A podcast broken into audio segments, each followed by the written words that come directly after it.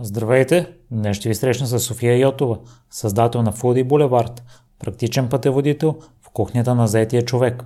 Ако имате непремирими истории и желаете да ги споделите, свържете се с мен и следващият гост на подкаста може да сте вие. За всякакви мнения, критики, препоръки може да ми пишете във Facebook страницата Непримиримите подкаст, като всяко ваше мнение е изключително ценно за мен. Сега ви оставям с София. Здравей, Софи, благодаря, че откликна на поканата. Здрасти, много ти благодаря за поканата. Тъй като част от предишните ми гости споделя, че е много важен период, в който се отделяме от родителите си, тъй като ни помага да израснеме. Ти също си го направил първо с кандидатстването в Благоевград и след това с трите лета в щадите. Тъй като това е една моя любима тема, защото аз съм бил на две бригади. Ще разкажеш ли за преживяванията отвъд океана? Преживяванията отвъд океана за мен бяха изключително дефиниращи и много а, оформиха характера ми. Много неща се случиха там, за които не бях подготвена психически и емоционално да се справя и може би най-ценните уроци по отношение на начина по който се справям с изпитанията съм ги научила там. Всъщност, трите години, които трите лета, които аз прекарах в щатите, три поредни години, бяха тотално различни едно от друго и всъщност бяха маркирани от а, много а, продължителни часове на работа, много а, компулсивни преяждания, защото това е а, една такава част от моя характер, която се събужда в, се е събуждала в различни моменти. А, много, как да ти кажа, много внимание към това как да общувам пълноценно с различни хора, защото аз работех много различни неща трите години. Минала съм през а, магазини за дрехи, през а, грижих се за деца в едно семейство, работех в един мексикански ресторант за бързо храна и в общи линии съм общувала с много специфична аудитория, защото мястото, където ходех е курорт, който се посещава от а, заможни американци над средна възраст най-често, което ги прави една много специфична аудитория от гледна точка на това как те възприемат а, чужденци с акцент, които са просто там, за да работят и да ги обслужват. И съответно това ми е помогнало да се науча, че много, много често хората се отнасят с теб по начин, който е провокиран от някакви мнения, предразсъдъци, които те имат. И всъщност е твоя ролята да, да им покажеш, ако грешат. Това може би беше първият момент, в който аз се научих да не, да не съм дефанзивна и да не смятам, че хората имат а, някакви зли намерения към мен, дори в ситуации, в които ме нараняват или ме засягат по някакъв начин, а по-скоро да съм любопитна и да си задавам въпроса защо и да се опитвам да, а, да им показвам различната гледна точка което всъщност ми е било, може би в последните години, най- най-ценното умение. Имаш ли идея, вече спомена за компулсивните прияждания? Те започна още в тинейджърския ти период. Спомняш ли си защо точно към храната се обърна? Това е много, много хубав въпрос. Всъщност, съвсем наскоро, преди няколко години, си дадох сметка защо и точно в кой момент може би се е активирал този механизъм при мен, защото всъщност зависимостите много често просто м- манифестират някакви проблеми, които всъщност са много по-дълбоко. Дали ще имаш зависимост към, към а, алкохол, към а, играене на видеоигри, към а, пазаруване, към храна. В общи линии това е начин да избягаш от някакъв проблем, с който не можеш да се справиш, или начин да потърсиш сигурност. И всъщност това, за което аз изпомних, беше една много, много а, мила ситуация дори от моето детство, в която аз... А, това беше нещо, което се случваше редовно. Аз бях, ходех на детска градина и в края на деня, когато баща ми идваше да ме вземе, аз винаги го чаках на оградата. И срещу, срещу двора на детската градина имаше един магазин. И баща ми винаги минаваше да ми купи по едно шоколадово яйце. И за мен това шоколадово яйце символизираше момента, в който аз влизах в моето спокойно, сигурно пространство. Това беше момента, в който се прибирах вкъщи и беше момента, в който а, аз бях на свое място, нямаше, не се притеснявах от странични хора, не се притеснявах от а, непознати неща. И тъй като аз всъщност а, по, по, по, по, по природа съм а, интроверт, за мен социалните интеракции винаги са били изпитания, с които мога да се справя много добре, но много изтощителни преживявания. И всъщност, когато си тръгнах от двора в края на деня и от детската градина се приберях вкъщи, за мен беше момента, в който наистина а, бях на спокойствие. И от този момент нататък а, не са били шоколадовите яйца нещото, което е катализирало проблеми, преяждания и така нататък, а всъщност ситуации, в които по някаква причина съм се чувствала застрашена, несигурна, объркана, самотна или и поставена пред някакво изпитание, с което не мога да се справя. В тези моменти всъщност аз съм посягала към храната, без значение каква е била храната, в опит да потърся сигурност, в опит да намеря, да се върна обратно в онова пространство, в което се чувствам добре. Така че, реално самата. А, много често момента, в който се заражда някакъв проблем, е много по-рано от а, моментите, в които този проблем започва да се проявява. И всъщност при мен проявата дойде, може би, близо 10 години по-късно. И тогава за първ път а, започнах да. Всъщност аз не си дадох сметка за това до 20 и някоята си година, но когато се върнах назад, осъзнах, че това са били първите моменти, 12, 13, 14 годишна, когато храната е започнала да бъде някакъв фактор в моя живот, по-различен от а, това, което е за хората около мен. От подобните истории, основно на американци, тъй като в България все още не се говори за такъв тип зависимост, забелязвам, че може би това е една от най-подценяваните такива и е най-трудното да се справиш с нея, защото с алкохол, с игрите, спокойно може да не ги купуваш, Абсолютно. да не си в досек с тях, докато се хранят си всеки ден, средно да кажем по три пъти. Да, да. Ами, виж, аз не смятам, че има някакъв тип зависимост, която е по-лесна за преодоляване и справяне от друга, но когато става въпрос за нещо, което така или иначе присъства в твоето ежедневие, тогава предизвикателството е малко по-различно, защото ако искаш ти да бъдеш в някакъв а, относителен мир и хармония с това нещо, в моя случай с храната, ти трябва да се научиш да как да превръщаш това нещо от свой враг, от свое изпитание в свой приятел и в свой спътник по търсето. Защото ако някога си имал някаква зависимост към нещо, която била провокирана от различни периоди на изпитания и предизвикателства, много голям шанс, когато минаваш през други такива тази зависимост отново да става фактор. И всъщност тук не става въпрос за изкореняването на това нещо, а всъщност да го, опит да го, да го навигираш все по-добре и все по-умело. И това беше нещото, което аз направих и всъщност това беше и причината, желанието да постигна тази хармония и желанието да се науча да поддържам един динамичен баланс, беше причината да се роди в Уди Булевард. От епизодите, които споменах, които съм слушал, хората са справили с проблемите или чрез елиминиране на храните, които потикват зависимостта, или чрез залепене на една синя точка на хладилника. И конкретната жена е стояла дори половин час пред нея и си е мислила за защо иска да приеме тази храна, какви са били емоциите свързани с това.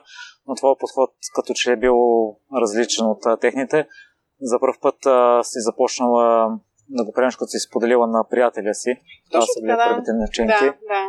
Всъщност, когато човек когато човек не се чувства комфортно да адресира някакъв проблем, някакво изпитание, някакъв дискомфорт системен, който усеща, е много трудно да започне да открива начини да се справи с това нещо, с този проблем. И за мен момента, в който аз си казах, че това, че имам тези проблеми, не ме прави щупена, не ме прави. А, не, не ме описва, не ме дефинира и започнах да ги изговарям на глас, започнах да ги адресирам като нещо, което се случва, а не да ги отричам.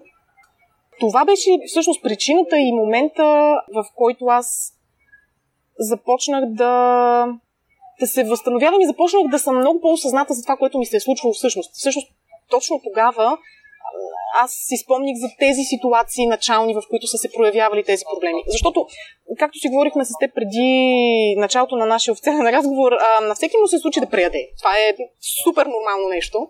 Но когато това едно такова преяждане те оставя с усещане, че си провал, че си нямаш воля, че си безсилен и че има някаква външна сила, която те контролира, това е проблем.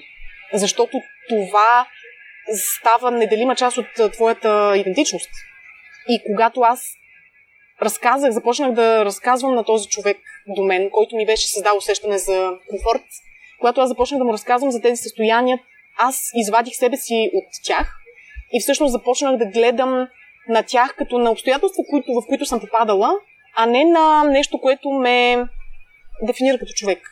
И всъщност това ми позволи да, да осъзная какъв е опонента, който имам срещу себе си и да си дам сметка, че всъщност този опонент не е нещо, което иска да ми навреди, а е нещо, което се, се е появило в живота ми в моя опит да, да се чувствам добре.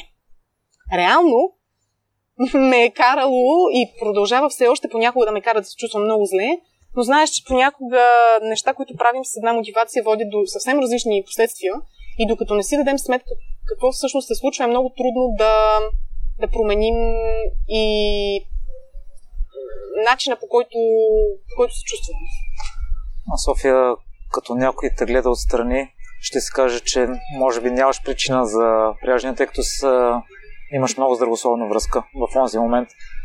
Работила си работа, на която си била много успешна, въпреки че вътрешно не си била удовлетворена.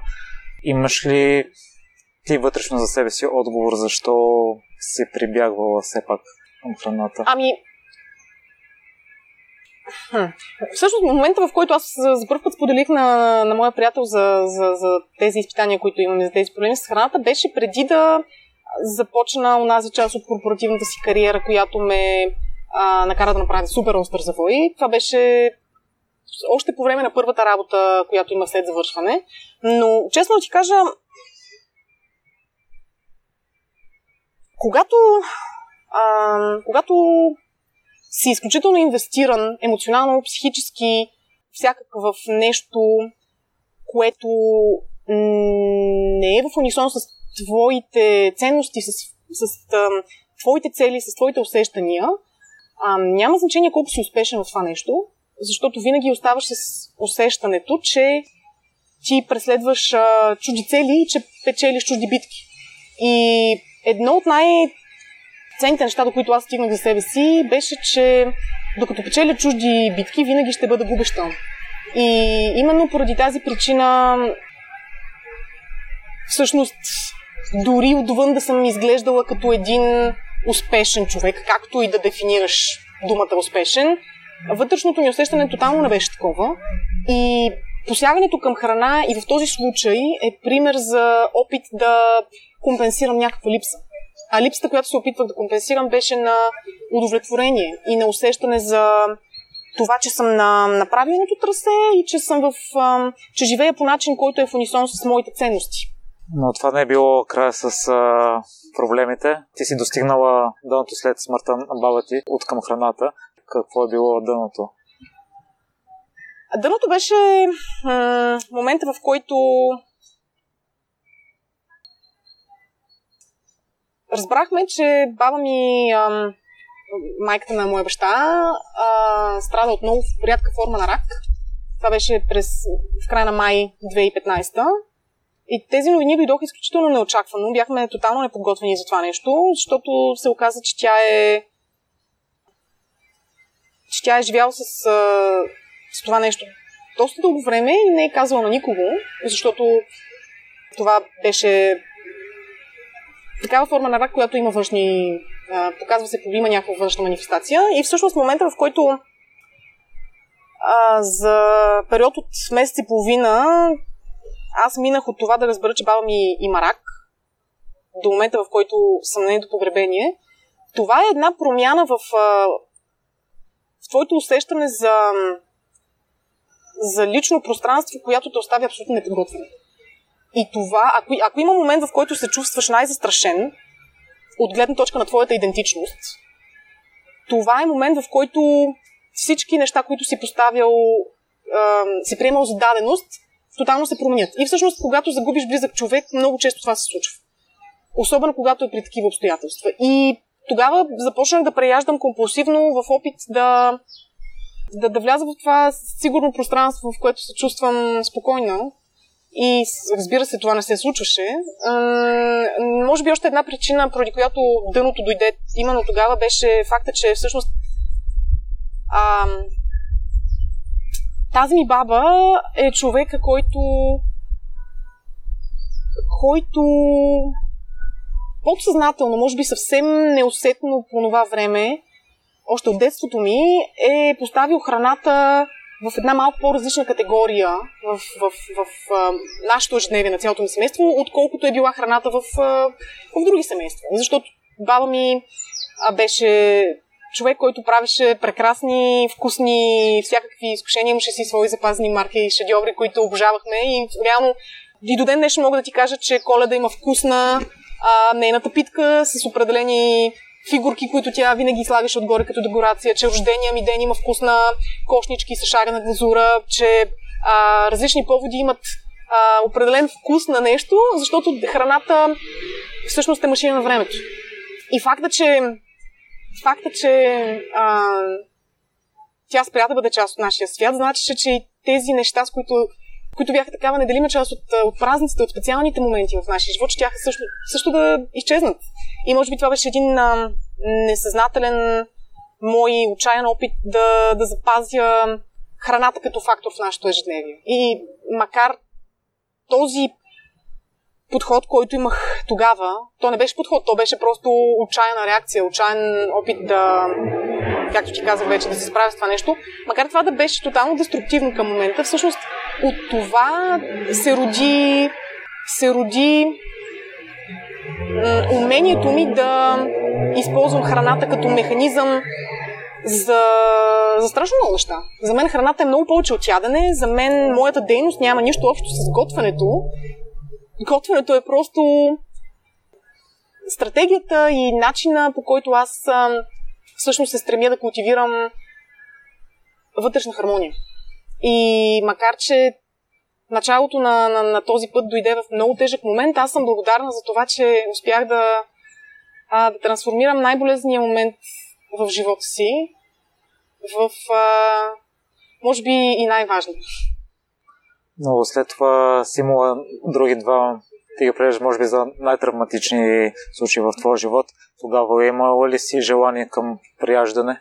Знаеш ли, много странно, защото те дори не бяха само два. Те продълж... Нещата продължиха да се трупат в следващите години от 2015, може би до, до това лято, в което за първ път няма някаква драма, някаква травма, с която трябва да се справям.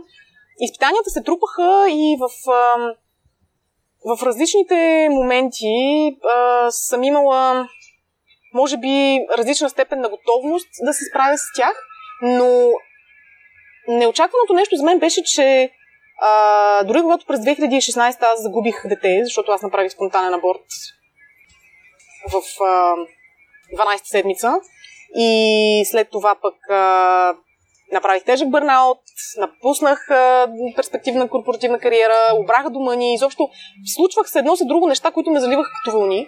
Но най-странното от всичко беше, че тогава я нямаше компулсията, а на нейно място вече го имаше механизма да се влея в храната като, към, като в, в а, конструктивно бягство. Точно поради тази причина аз казвам, че за мен храната е форма на изкуство, защото всяко изкуство, реално, е начин да предадеш емоция от един човек на друг човек. За мен храната и готвенето са просто физическото проявление на, на цялата моя същност. И те са начин аз да, да трансформирам вдъхновението си, идеите си, мислите си, всичко в една физически измерима форма, която всъщност накрая дори не да изядеш. Именно това е причината храната при мен да бъде приятен страничен ефект, а не само цел.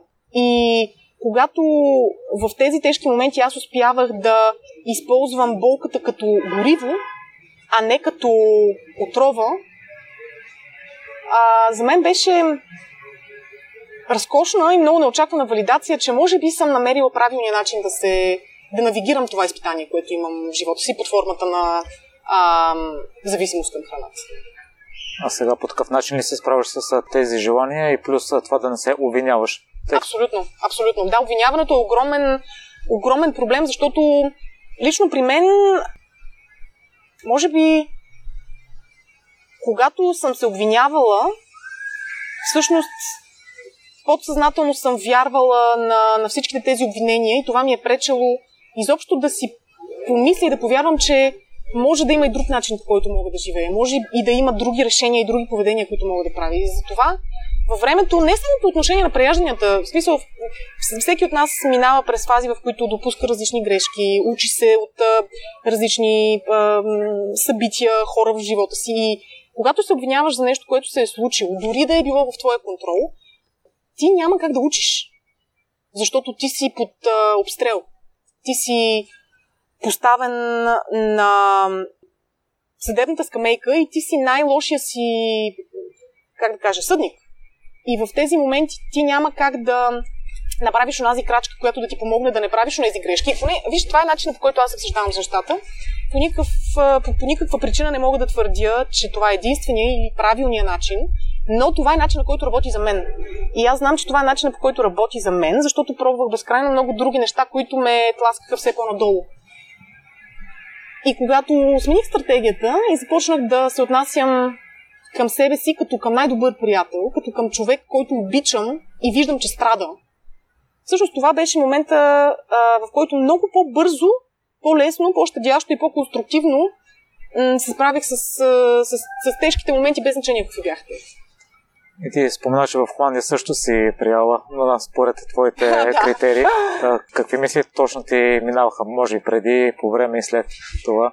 Това е, това е една много скорошна случка. Точно преди седмица с а, моя приятел се върнахме от а, посещение в Файнтховен. Това е едно място, което аз безкрайно обичам и където се чувствам буквално като у дома си. Редовно ходя там и всъщност бяхме в прекрасно напрежение с а, страхотна компания а, правихме си дегустации на десерти, на сирена, нещо, което аз по принцип не правя, защото от известно време консумирам млечни продукти. И всъщност усещах се какво се случва, защото аз мога да.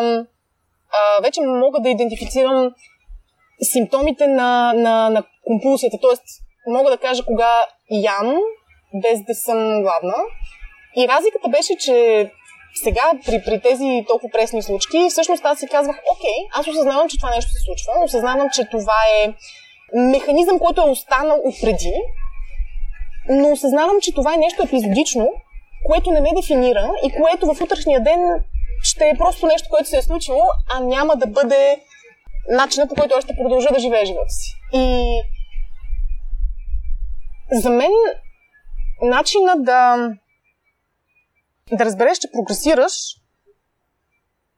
не е да спреш да попадаш в тежки ситуации, а се измерва с това доколко подходът ти в такива ситуации е различен. Доколко подходът ти е конструктивен и ти помага да направиш следващата крачка, вместо да те връща крачки назад.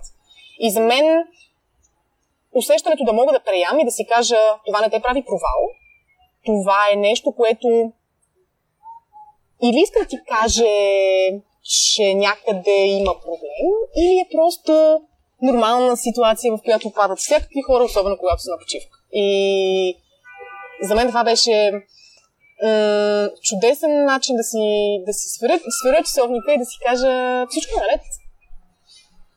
А София, сега да преминем към Фуди Боливард. Преди него си имала друг блок, но тогава си нямала мисия. Има ли друго нещо, което научи от това нещо е, което го прилагаш в момента в Фуди Боливард. Всъщност, моя опит с а, блогърството като цяло започна тотално непреднамерено, непланирано, неочаквано и не, как да кажа, необмислено, защото всъщност аз започнах да готвя за първ път системно през живота си, когато след завършване на висшето си образование в американския, в Благоевград, аз заживях в София, заживях сама и имах кухня и трябваше да живея с заплата от 1000 лева, да плащам квартира, студентски кредит, битови сметки и всякакви такива неща. И всъщност това беше момента, в който ми се наложи да готвя. И понеже аз ам, никога не съм се чувствала комфортно да, да се опитвам да имитирам някой друг, без значение в какво отношение, да се опитвам да имитирам някой друг, защото това винаги ме, когато съм го правила, ме е оставяло с усещане за недостатъчност. Аз започнах да експериментирам. Четях страшно много кулинарни блогове, гледах рецепти, сайтове и такива неща, но от самото начало, в което започнах аз да влизам в кухнята, което беше на 20 и няколко годишна възраст, при мен готвенето беше творчески процес, защото всичко беше импровизация.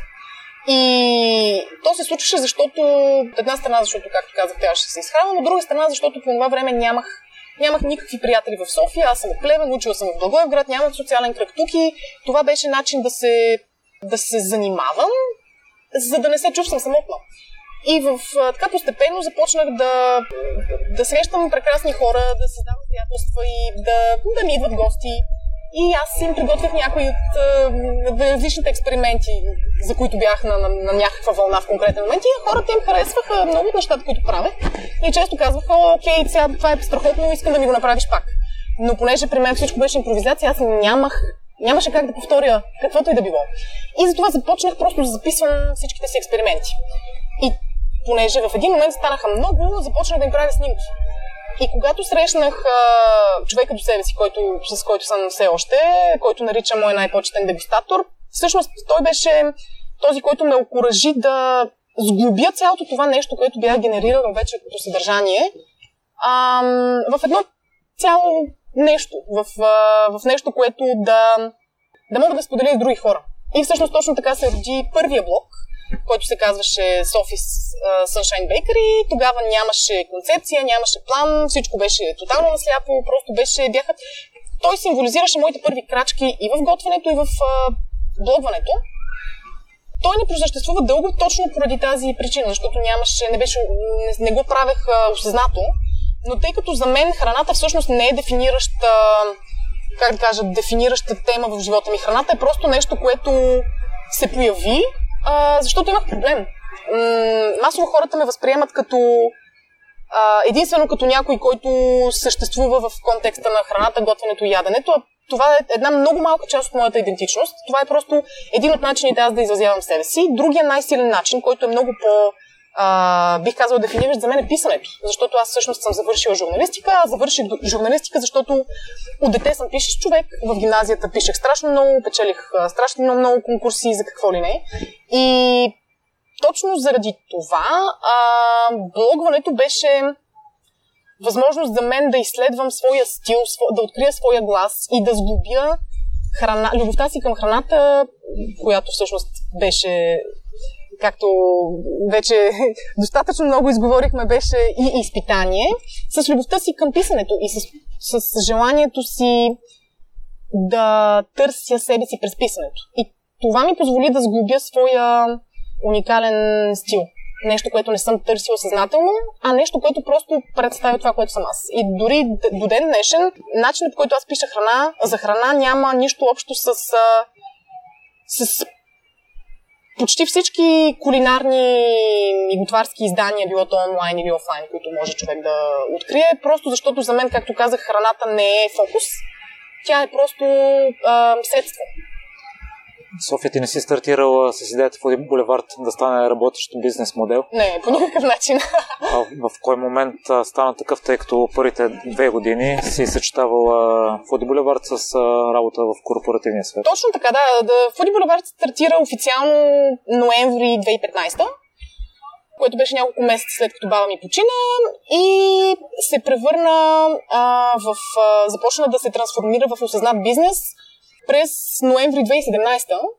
Ам, но истината е, че аз ам, много дълго време нямах никакво желание това нещо да придобива комерциална природа.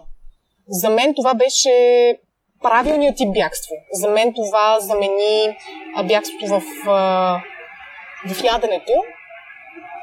И всъщност създаването на храна ми помогна да да, как да ти кажа, знаеш, че всеки има нещо, в което, чрез което се пречиства. Дали ще е спорт, дали ще е рисуване, писане, правене на грънци. Няма значение като цяло. За мен създаването на храна е именно това. За мен е, то е една, може би, медитативна практика. И всъщност всички неща, които правех, от самото начало и в процеса на развитие се появяваха като част от дейността на Фуди Булевард много, много спонтанно. За мен беше забавно да експериментирам, защото аз съм завършила, както казах, журналистика и масови комуникации а, и бизнес администрация. Аз имах две специалности и всъщност макар да ставаше въпрос за храна, за мен това беше едно пространство аз да си играя и да експериментирам с всякакви неща, които са ми интересни, като пиар стратегии, маркетинг стратегии, послания, брандинг и всичко това. И макар, че не го правих а, целенасочено, се оказа, че тези ми заигравки постигнаха доста неочаквани резултати. И всъщност Фуди Булевард започна да привлича огромна аудитория, започна да печели а, лоялни последователи, които се идентифицираха с а, подхода, който аз имах, с посланията, които споделях и всъщност започнах да получавам покани за много различни неща, за които бях абсолютно неподготвена, като например това да провеждам работилници пред жива аудитория. И понеже аз съм малко в стила на Джим Кери от а, филма Yes Man, а, когато правя нещо, което обичам, винаги се опитвам да, да казвам да на всякакви предложения, които се появяват в този контекст, защото това ми помага да а, пред мен да се открият някакви измерения на, на тази дейност, за които може би не съм била а, готова преди това. И всъщност, казвайки да на това да започна да правя работилници, на това да започна да създавам авторски рецепти, а, на това да започна да се включвам в различни инициативи, всъщност ми показа, че това нещо, което беше стартирало дори не като хоби, а като опит да се хвана като удавник за сламка в тежък момент, това нещо започна да генерира приходи. И започна да генерира приходи, които аз не, изобщо не очаквах. И това беше първи момент, в който, спомням си, прибирах се от работа, може би е било 2016 в някакъв момент. И точно се беше реализирала една от няколко дни по-рано се беше реализирала една от първите работилници, които бях направила, за, заради която си бях взела отпуска и всякакви такива неща. И бях изкарала някаква сума, която в контекста на, заплатата, която взимах към този момент, беше абсолютно незначителна, но за мен нямаше значение каква е стоеността. Защото факта, че някой поставя финансова стойност на нещо, което аз правя с безкрайна любов и на първо място за удоволствие, за мен беше валидация, която ми каза, окей, тук може би има нещо повече от, от хоби. И тогава не, изобщо не си помислях да се замечтая за това Фуди Боливар да се превърне в моя основна дейност. Но беше първият момент, в който си казах, че то може би има такъв потенциал. И повече от година по-късно а, дойде момента, в който всъщност се случи това Фуди Боливар да стане моя основна дейност. Ти си напуснал всъщност корпоративния свят, защото не си могла да продължаваш вече. И какво си мислила на следващия ден, след като напусна? Ами, то беше много, много... Знаеш ли, а... когато разкажеш една такава история, че си имал корпоративна кариера успешна и в някакъв момент си решил да я напуснеш заради хобито си.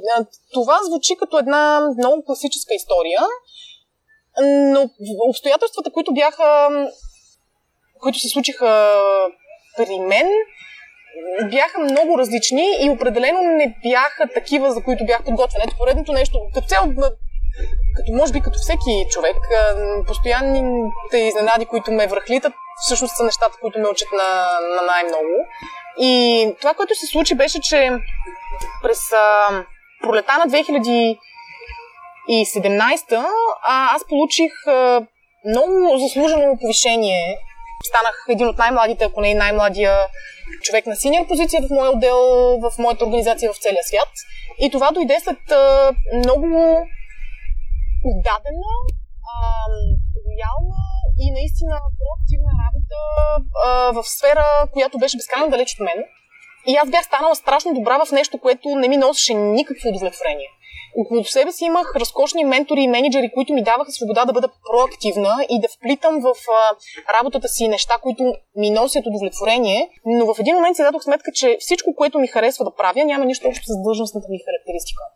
И тъй като аз съм човек, който винаги се стреми да надминава очакванията и винаги се стреми да доказва на някой, който му е дал шанс, че е взел правилното решение, аз а, работех изключително отдадено, безкомпромисно и а, жертвоготовно, за да докажа на тези хора, че, че заслужавам тяхното доверие и всъщност пренебрегвах себе си и собственото си здраве заради лоялност. И въпреки, че живеем в период, в който аз обичам да казвам, че романтизираме роботизирането и си взимаме стойност от това, че а, работим 100 часа на седмица, че спим по 4 часа на нощ, че сме в офиса до 9 часа вечерта. Въпреки, че тези неща някакси социалния, обществения, как да кажа, контекст ни учи, че това е нещо, с което трябва да сме горди. Истината е, че това е нещо, което е дългосрочно, дългосрочно неприложимо, защото ние не сме машини и когато ти лишаваш организма си от а, жизненно важни за него неща дълго време, той намира начин да си каже, че няма как да продължиш така. И това, което се случи при мен беше, че всъщност този спонтанен аборт, който дойде може би около 9 месеца преди това, символиката е страхотна, беше първият симптом, който аз дълго време игнорирах, но след това започнаха да се случват при мен неща и да се появяват физически симптоми и в последствие и психически симптоми, които колкото и да се опитвах да отричам, че имам проблем, те упорито ми напомниха за това. По цялото ми тяло започнаха да се появяват спонтанни синини, а, косата ми започна да капе неконтролируемо, ам, венците ми кървяха до степен, в която не може да изям един банан. Всяка нощ се будех ам, обляна в пот, сънувах кошмари, сутрин, сутрин бях абсолютно изтощена, седмици наред. И всичко това, а, сега когато говоря, разказвам за това, е като извадено от учебник симптоматика на, на предстоящ бърнаут. Едно понятие, което е доста отблъскащо за много хора, защото не харесват чуждицата, но това, е, това се случва, когато дълго време вървиш срещу организма си и се насилваш на всяка цена да направиш неща, които не са в унисон с, ам, с теб, с твоите, с твоите ценности, с, твоите, с твоите цели в живота, изобщо с, с цялото ти същност. И реално това, което се случи, беше, че малко, няколко дни преди 29-я ми рожден ден, с а, моя приятел бяхме а, на една среща в една банка, защото бяхме решили да си купуваме ново жилище.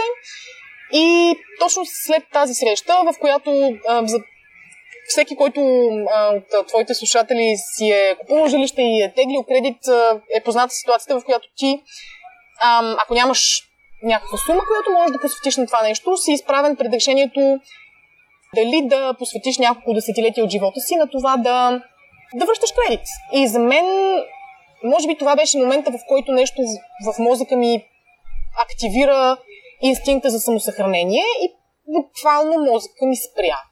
единственото, което си спомням е как седнах след като приключи среща в колата. Трябваше да отида, да отида на работа, но буквално не можех. Знаех, че трябва да сляза от колата, да вляза в метрото, но нямаше връзка между мозъка и тялото ми. И това за човек, който е свикнал да се възприема като някой, който може да жонглира с много задачи, някой, който е хиперпродуктивен, е много плашещо. Защото за първ път аз осъзнах, че нямам контрол върху мозъка си. И това, това тотално ме ужаси. И ам, буквално няколко дни след това аз а, получих първата си паникатака, в която ам, бях седнала на покрива, на една пейка на покрива в своя офис и се тресях цялата, не можех да си поема въздух, не можех да спра да плача. Беше ситуация, която отстрани е изглеждала м- Знаеш, дори нямам представа как е изглеждало отстрани, защото никой никога не ме виждаше в такива ситуации. Винаги аз режисирах по такъв начин себе си, че за всички около мен да изглеждам като този жизнерадостен, енергичен, позитивен, надъхан човек. А всъщност не бях такава. И лъжех себе си и лъжех всички около мен, защото смятах, че това кара хората да ме уважават. И това продължаваше доста дълго време, до момента в който не бях в състояние. И след това си взех няколко седмици неплатен отпуск, в който си мислех, че съм се възстановила, но всъщност нещата се, а, се появиха, тази симптоматика се върна веднага след като аз се върнах на работа. И малко след това, всъщност, а, аз бях... А, аз затова казвам, че не е било решение да напусна, защото а, Леля ми страда от шизофрения. И това е състояние, което а, знаем, че много често се отключва от различни травматични събития. И страха, че аз съм в, във възраст, в която е много възможно такова нещо да бъде отключено. И факта, че нося такова нещо в гените си, за мен за първ път беше достатъчно достатъчно сериозна причина да натисна спирачката и да си кажа, окей, тук трябва да избереш дали искаш да си запазиш психическото здраве, физическото здраве, живота си, потенциала си, бъдещето си, дали искаш да запазиш това нещо или искаш да продължиш да впечатляваш хора, които са разкошни, но те са просто попаднали в твоя живот по някакво стечение на обстоятелствата. И те са просто твои работодатели. И това беше ам, момента, в който аз бях подал предизвестие за напускане и всъщност направих нещо, което е тотално, тотално различно от а, всичко, което аз съм била винаги като работна етика, като поведение и като, като как да кажа, като отговорност. Защото всъщност аз а, аз правих да работя. Аз имах един месец, в който трябваше да завърша проектите, с които а, се занимавах. И всеки момент, в който аз се опитвах да свърша нещо, неща, които съм вършил хиляди пъти, мозъка ми удреше спирачката. Просто спирах. Не можех да функционирам. И ме беше изключително срам да си призная това нещо пред, пред менеджерите си, защото смятах, че защото смятах, че това ще ги накара да ме сметнат за провал, за разочарование и да си кажат, че са взели грешно решение. И беше момента, в който за първ път не се обвиних за това, че правя нещо неморално. И си казах, че ще ми е много по-лесно да се справя с, с това да разочаровам хора, които уважавам безкрайно много, отколкото да загубя психичното си здраве. И всъщност това, което се случи, беше, че те, когато разбраха, че аз всъщност не работя, бяха абсолютно основателно разочаровани от това нещо. И начинът по който се разделихме не беше в унисон с а, колаборацията и работата, която бяхме вършили заедно години наред. А, защото решението, което аз бях получила, както казах, беше абсолютно заслужено и обратната връзка, която моите менеджери получаваха от всичките хора, с които работя, бяха за един много впечатляващ служител. И когато чуеш това и като разбереш всъщност как този служител се тръгна, някак си звучи, нещо не се, не се връзва.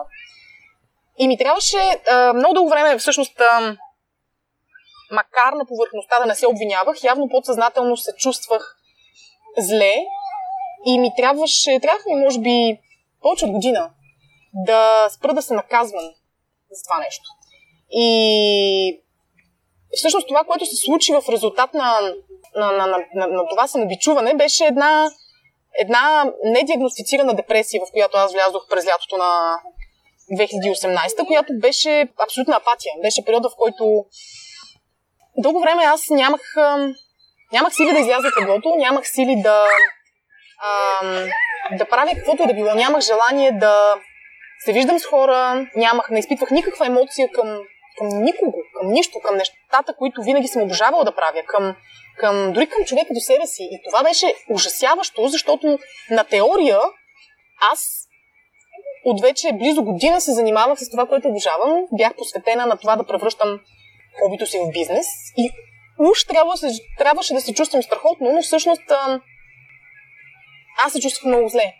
И се чувствах много зле, защото имах някаква някаква визия в главата си как трябва да се случват нещата, а емоционално и психически не бях във формата, която е нужна за това нещо. И отново тялото ми намери как да ме спре. И намери как да ми издейства а, време да, да озрея. И всъщност, може би в, а, в началото на, на, на, на лятото на 2019 тази година, аз за първ път от последните 5 години, от лятото на 2015 насам, за първ път се почувствах добре. За първ път се почувствах себе си, спокойна. И за първ път не бях в очакване на някаква вълна или в опит да се справя с някаква вълна, която току-що ме е заляла. И тогава всъщност се отприщи целият този а, заряд, цялата енергия, цялото вдъхновение, всичките, всичките мисли, цялата визия, всичко, което съм аз като сглобка от а, опит, от любопитство, от научени уроци, от взаимоотношения с хора и какво ли още не, което ми позволява реално да трансформирам Фуди Булевард от нещо, което е много лесно да го възприемеш като просто кулинарен блок, в нещо, което аз ам, наричам начин да се грижиш за здравето с удоволствие, като използваш храната като основен партньор. И за мен това, което аз правя е да, да вдъхновявам съвременния зет човек да повярва, че всъщност храната може да бъде негов изключително мощен съюзник в промоцията на дългосрочното здраве и благосостояние. И това, което аз правя, да, аз давам рецепти, да, аз поделям снимки на храна, но това, което аз всъщност правя, е да спестя на, на днешните бързащи хора, без значение дали са работещи с интензивна кариера, без значение дали са а, родители с малки дечица, да, няма значение. Да, да им спестя на тези хора време и усилия, така че да могат а, максимално лесно и бързо да създават вкусна и пълноценна храна за себе си и за семействата си. И всъщност храната отново идва като приятен страничен ефект, а не като самоцел. И това, цялото това нещо, което ти разказах, ам, реално най-накрая затвори цикъла на, на моето търсене и на моето чудене. Защо храната е толкова огромен фактор в живота ми, защо имам тези странни проблеми, които имам? И как да използвам в IT има една много готина фраза It's not a book, it's a feature как да използвам неща, които могат да бъдат възприяти като, като недостатъци, като изпитания, като проблеми, как да ги използвам всъщност като, като, като катализатори и като трамплини. И за мен, без значение какви, какви изпитания е поставен един човек, той има в, с малки изключения има избора дали да им позволи да го щупят или да ги използва като а, източник на, на знание, на опит, на, на нови штрихи за своя характер, които да го, да го направят още по-богат, още по-многоизмерен, още по-пълнокръвен, още по-истински автентичен. Вау, София.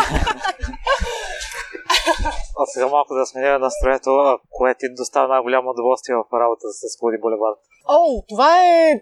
Това категорично е момент, в който попадна на човек, който буквално е прещракал в резултат на, на това, че е започнал да се а, вдъхновява от Фуди Булевард. Защото всъщност много хора, когато подходят с любопитство и дадат шанс на нещата, които аз а, предлагам, се опитвам да ги вдъхновявам да правят, се опитвам да... А, това, което аз правя е да, да помагам на хората да ускорят и да улеснят готвенето и всъщност да им покаже, че готвенето няма, да бъде, няма нужда да бъде онази досадна и скучна домакинска дейност, а всъщност може да бъде нещо забавно, нещо творческо, може да бъде хоби, което не просто не те изтощава, а ти дава пространство да се развихриш и ти помага да забравяш трудностите от деня. И когато попадна на човек, който е успял да разбере какво имам предвид, който е успял да стигне до онзи момент, в който влиза в кухнята, си чаша вино, пуска си готина музика и просто започва един такъв а, танц в кухнята, който завършва с храна. Когато открия такъв човек, за мен е това осмисля всичко, което правя. Наскоро празнува и 4 години. Да. Какъв е най-големият урок, който научи? Тъй като ти явно случва уроците си, само ще вметна, че трите лета, когато си била в щатите, си се храни по корено различни начини и си постигнал корено различен резултат. Точно така, точно така. Ами, знаеш ли, урока, който научих, който всъщност научавам абсолютно всеки ден, във всичко, което правя, през всичко, което ми се случва, е, че баланс е динамично състояние. И че, че вътрешната хармония не е нещо статично, и че в различните етапи от живота ни тя се формира от различни неща, от различни фактори.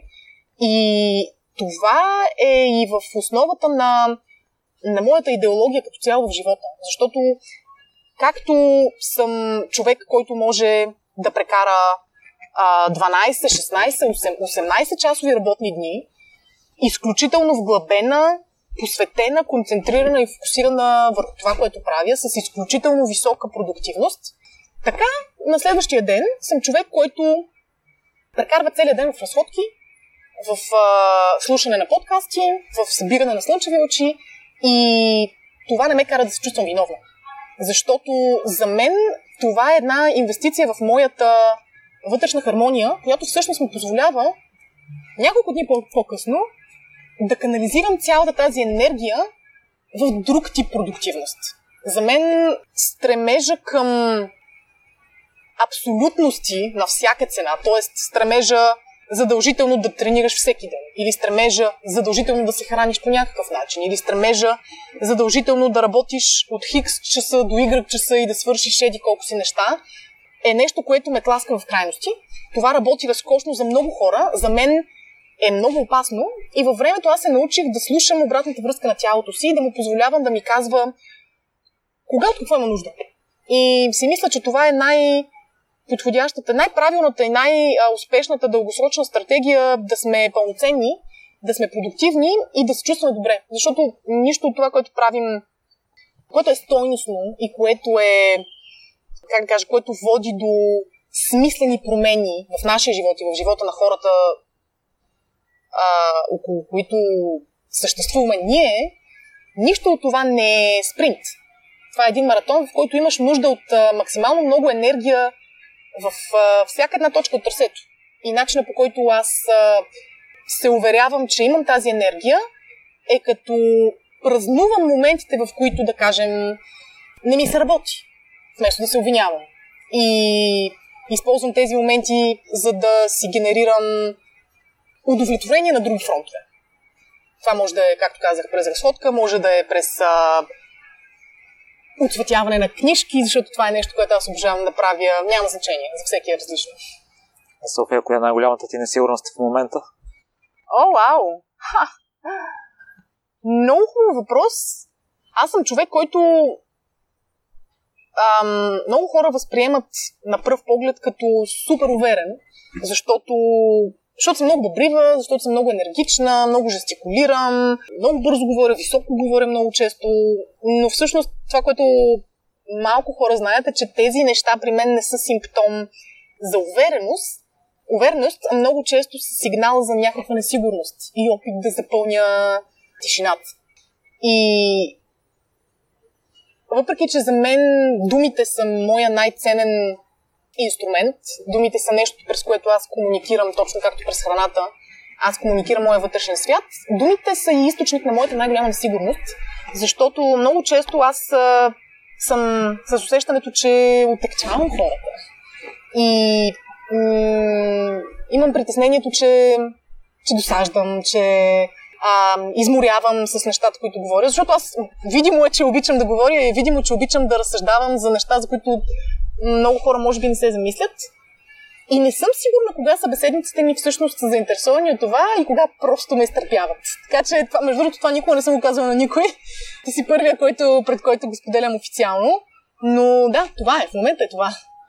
Не, не знам защо имаш такива мисли, понеже на мен ми е страшно интересно и сега и в всички участия, които изгледах или слушах или прочетох за теб. Имаш много интересни истории, то на различни фронтове. О, да. да, това е така категорично. Хората, които те познават, знаят, но слушателите, които ще се запознат за първ път с теб, ще им кажа, че ти нямаш обоняние. Да. И изглежда малко нелогично да се mm-hmm, точно с храна. Какво ще кажеш на хората, които имат ограничаващи вярвания и това им пречи да постигнат мечтите си? Ще им кажа, че аз бях по същия начин много дълго време. И всъщност много дълго време рубувах на собствените си предразсъдъци, предразсъдъци, на собствените си митове, които така вярвам за някакви неща. И до много късна възраст, може би до докато срещнах приятеля си, аз живеех в една котия, а, метафорично казано, която сама бях създала за това за какво съм достойна, за какво съм достатъчно добра, с какво мога, мога да се справя. И всъщност това, че започнах да експериментирам с готвенето, въпреки че нямам обоняние. Аз всъщност не съм родена без обоняние. Когато бях на 15 ми направих операция, тогава хирурга каза, операция в опит да го възстановят, хирурга каза, че най-вероятно като съм била съвсем малка съм го изгубила. И всъщност знаеш, че, предполагам, че и слушателите ти знаят, че когато човек ам, има някакво липсващо сетиво, останалите му сетива компенсират за това и всъщност в резултат на липсата на моето обоняние вкусовите ми рецептори са се развили страшно много. И поради тази причина, може би, тук пак е подходящ израз за It's not a book, it's a feature. А, липсата на това обоняние от недостатък, аз някак си успях да я превърна в предимство, защото много от нас са свикнали да асоциират, да кажем, една храна с друга храна или едно ястие с някаква подправка. При мен ги нямаше тези, тази наглас, тези предразсъдъци, защото може би обонянието ми, липсата на обоняние е ограничавало цялостното възприемане на храната по някакъв начин, но пък ми е дало пространство да експериментирам по начини и с продукти, с комбинации, които хората с традиционен подход към готвенето не биха го направили. И поради тази причина, всъщност, аз, когато. Затова казвам, че аз отношението ми към храната не е като на готвач.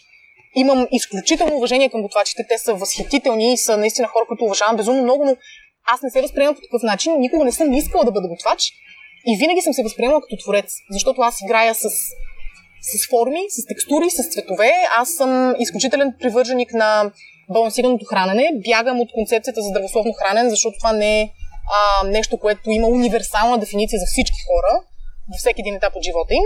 И всъщност аз, а, когато започнах да си играя в кухнята, а, започнах да да комбинирам различни естествени натурални продукти по различни начини, така че да на първо място да гаделичкам сетивата си, т.е. на първо място да ми е вкусно и заедно с това да е пълноценно за организма ми.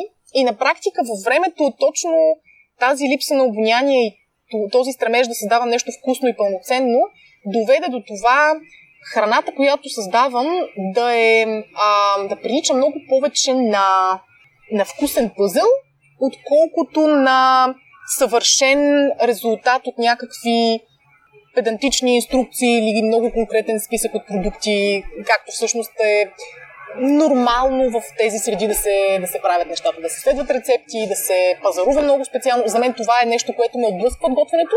За мен това е нещо, което отблъсква много хора от готвенето, защото ги оставя с усещането, че има задължителни неща. А, но в кухнята на непрофесионалния кулинар няма нищо задължително. Единственото, което е важно е ти да, в крайна сметка, да разполагаш с храна, която е в унисон с твоите цели и твоите нужди. Тоест, ако имаш цел да влизаш в форма или ако се храниш с някакви здравословни съображения и ако имаш цел тази храна да си я приготвяш сам, т.е. не можеш да си позволиш да се храниш по заведения, ти имаш нужда да си решиш проблемите. И всъщност това, което правя всичко, което правя в контекста на Foodie Boulevard, всички дейности, които развивам, всички продукти, които създавам, включително и най-новото нещо, по което работя цяла година, което е един онлайн курс, който се казва практично готвене за заети хора. Всичко това е създадено за да покаже, че всъщност готвенето може да бъде много по-малко стресиращо, изтощаващо и задължаващо, отколкото сме научени да си мислим от готварски книги, кулинарни предавания и някакви реалитита, в които имаш един супер мастер шеф, който седи и ти крещи зад врата, ако не си нарязал лука съвършено. Аз не, не режа лук съвършено, не умея да режа лук съвършено и не ми пука, че не умея да режа лук съвършено, защото за моите цели това не е важно. Аз ти казах и преди разговора, че много ми да че използваш вече думата пълноценно, mm-hmm. а не здравословно, тъй като за всеки човек здравословно е различно Точно понятие. Така, да. И в днешно време струва, че е много улеснено готвенето, тъй като има заместители за почти всичко. Има рецепти за всякакъв вид диети, съответно Абсолютно. за всеки продукт. Да, да, да. А Софи, къде слушателите могат да се свържат с теб?